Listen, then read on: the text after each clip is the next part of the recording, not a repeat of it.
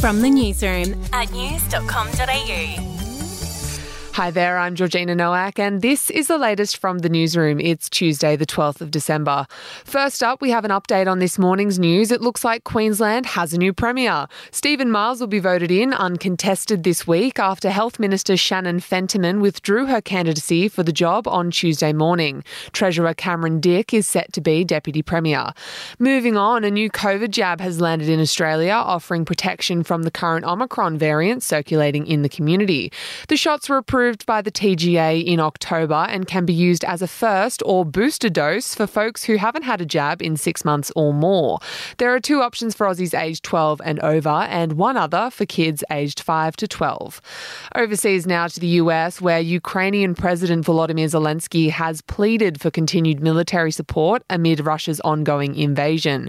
Zelensky is in Washington as the Biden administration tries to convince a deadlocked Congress to pass a funding bill for Ukraine's war effort effort. The Ukraine president told a defense university that failing to help Ukraine defeat Russia is fulfilling the Kremlin's dreams of wrecking democracy in Europe. Still in the US, but some celebrity news, another star has been added to the Hollywood Walk of Fame. Zac Efron has earned a tile on the legendary Los Angeles Walk to recognize his almost 20 year acting career. During the ceremony, Efron paid special tribute to Matthew Perry, who died in October, saying that starring alongside him in the movie 17 Again helped propel his career. I really also want to mention someone that's not here today, and that's Matthew Perry who was so kind and generous with me while we worked on 17 again. Uh, collaborating with him in Burst Years uh, was it was so much fun, and it really did propel me and motivate me in, in so many ways. It, it really pushed me into the next chapter of my career, and for, for that, thank you so much, Matthew. Uh, thinking about you a lot today. We'll be back in a moment.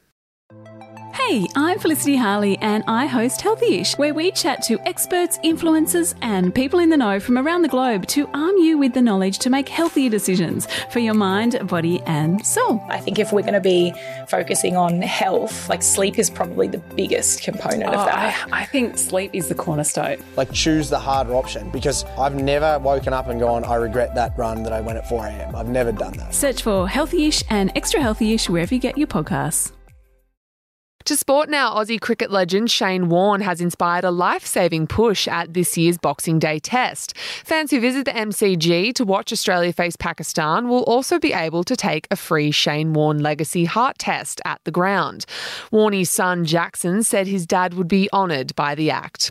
What a legacy Dad's now left. He probably thought he was leaving a legacy as arguably one of the greatest ever cricketers or the greatest ever leg spinner, but now his legacy is now saving lives. Like, how cool is it going to be when people can go around and say, Shane Warne saved my life, and that's all because of a free heart test from Sisu Health. Fans are also encouraged to wear floppy hats to the test to tip their hat to Warnie at 3:50 p.m. and nod to the spinner's test cap number.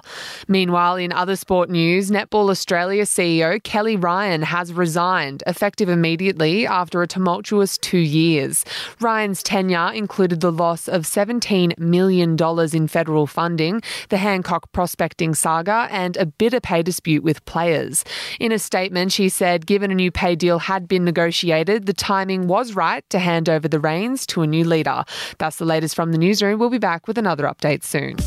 Follow or subscribe to From the Newsroom wherever you get your podcasts.